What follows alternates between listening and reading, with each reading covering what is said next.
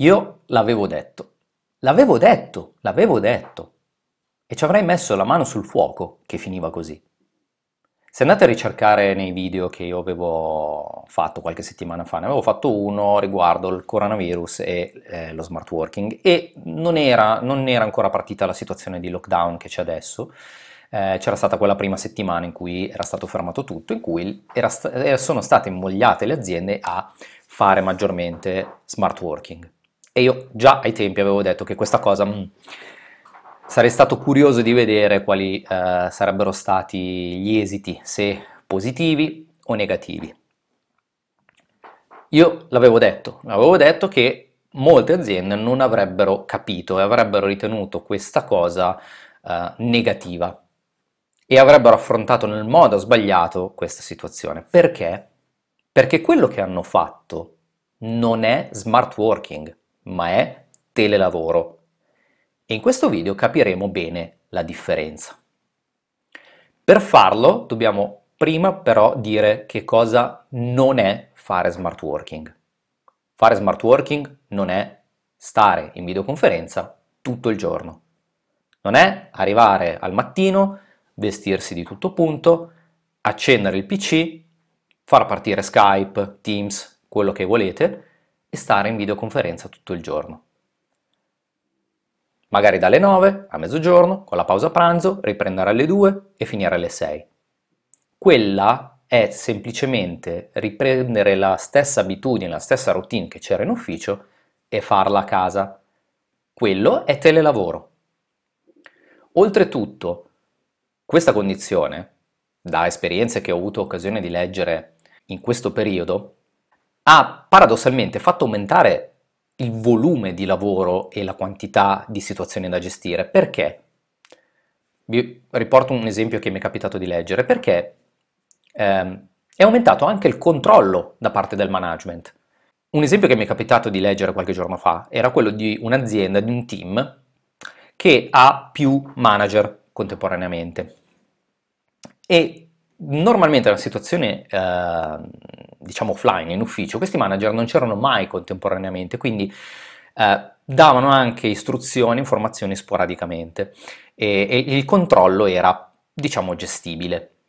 In questa situazione invece eh, si è presentato a la casistica in cui tutti i manager sono contemporaneamente presenti e contemporaneamente controllano e quindi le persone si sono sentite maggiormente oppresse, maggiormente caricate di attività. Oltretutto, stando tutto il giorno in videoconferenza, facendo praticamente un meeting lungo 8 ore lavorative, la quantità di tempo a disposizione per fare effettivamente poi il lavoro è diminuito drasticamente, causando quindi uh, burnout, uh, portando le persone a lavorare anche oltre l'orario di lavoro prestabilito, lavorando uh, in situazioni sicuramente non facili. Una delle parole chiave dello smart working, forse la, la parola principale, è asincronicità. Cosa vuol dire? Vuol dire che tutte le interazioni avvengono in modo asincrono, quindi prevalentemente in maniera testuale, non in chat, perché anche stare in chat tutto il giorno è una relazione praticamente sincrona, anche se non c'è la webcam. Cosa avviene normalmente in una situazione di vero smart working? C'è una board. Una board può essere su Trello, Asana, GitHub per progetti più tecnici. Ci sono tantissimi tool, Gira, eh, che possono essere utilizzati come board per gestire ticket, task e via dicendo. E questi sono i, gli elementi cardine di una cultura di smart working. È lì che le persone sanno che cosa fare, dimostrano che cosa stanno facendo, aggiornano il resto del team su che cosa stanno facendo. E non serve fare una call in continuazione tutto il giorno o fare quattro call per giornata per aggiornare gli altri che cosa stanno facendo. Quello che sto facendo? C'è una board, ho aggiornato i miei task, tutto il team è esattamente aggiornato su quello che sto facendo e so esattamente che cosa fare. Quindi altro punto focale della differenza tra telelavoro e smart working è il fatto che eh, si debba ragionare per obiettivi, quindi non ci debba essere un impegno di tot ore durante la giornata e considerare come avveniva in ufficio l'impegno delle persone in base al tempo che stanno sul posto di lavoro, in questo caso casa loro, perché quello non è smart working, è telelavoro, esattamente. Smart working vuol dire impostare una serie di attività per raggiungere un obiettivo condiviso dall'intero team, suddiviso in piccoli task, messi su una board e tutte le persone che stanno all'interno del team si assegnano le attività o c'è un team leader o un project manager che assegna le attività per loro e ognuno sa esattamente che cosa fare. Questa è un'enorme differenza tra le due, eh, le due, modalità di lavoro. Per non parlare poi chiaramente della, posta, della postazione di lavoro, in questo momento la gente non ha facoltà di scelta, non può scegliere da dove lavorare, se andare in un coworking, andarsene in un bar, andare, eh, starsene a casa mentre i figli sono a scuola, tranquilli, non può eh, andarsene in un parco, non può fare niente, è obbligata a stare a casa. Con figli, con mogli, mariti, nonni, zii, tutti quanti quelli che stanno in quella casa non se ne possono andare, non, non possono evaporare. Anch'io ho lo stesso problema, i miei figli in giro per casa, sono fortunato perché ho uno studio, una tavernetta all'interno di casa mia e quindi sono qui tranquillo. Ma se non fosse così, se abitassi in un appartamento, anch'io stesso avrei esattamente gli stessi problemi. Come lo compenso durante la vita normale, se così ancora possiamo definirla nel futuro, è, è, quella di poi potermi spostare, andare a lavorare in altri, luoghi, in altri luoghi e lavorare in maniera agile.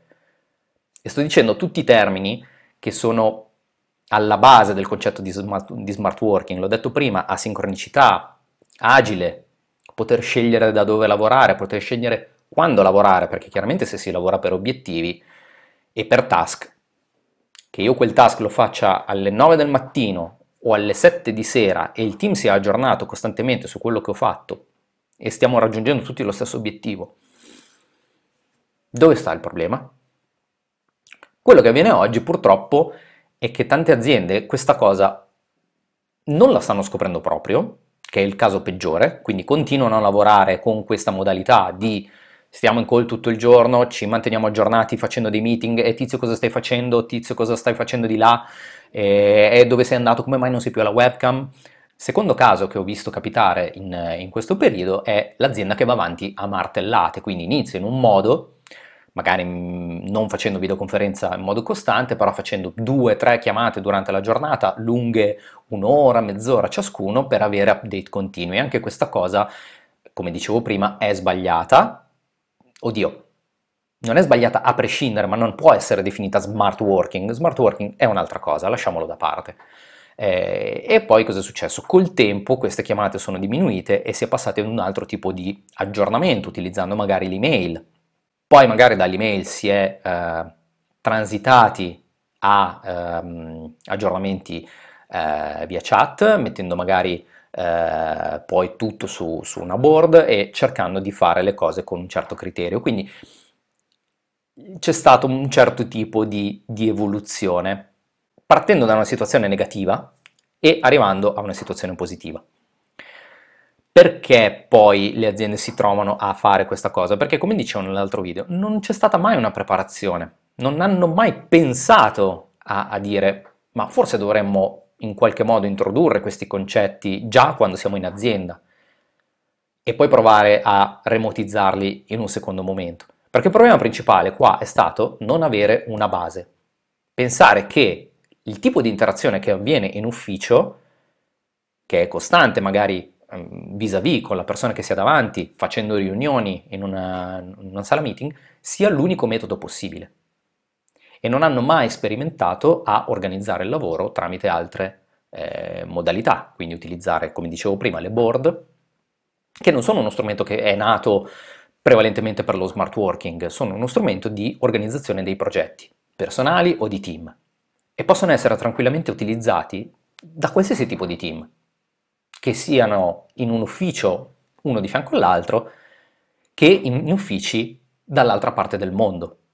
Perché il vantaggio è quello di avere tutto all'interno di un tool e quel tool che io lo stia utilizzando da casa mia, che lo stia utilizzando dal PC eh, di fianco al mio collega, non fa assolutamente nessuna differenza. Se le aziende si fossero preparate prima a questo tipo di attività, inserendola nella loro quotidianità, si sarebbero rese conto che adesso avrebbero molti meno problemi. Ovvio, parlare col senno di poi è facile, uno dice vabbè, eh, l'avessi saputo che c'era questa situazione, mi, pre- mi, preparavo prima. Ok, va bene, ma vi siete resi conto voi aziende che magari avete attuato questa strategia adesso, che la vostra produttività è aumentata? Quanti dei vostri lavoratori si sentono più liberi, più tranquilli adesso che state facendo veramente smart working attraverso il lavoro agile eh, e, e, state gestendo in, in modo sincrono tutte le vostre attività? Provate a indagare tra i vostri dipendenti, tra i vostri collaboratori, colleghi, come si sentono effettivamente. Scoprirete che stanno molto meglio, la produttività è aumentata, hanno anche più piacere a lavorare.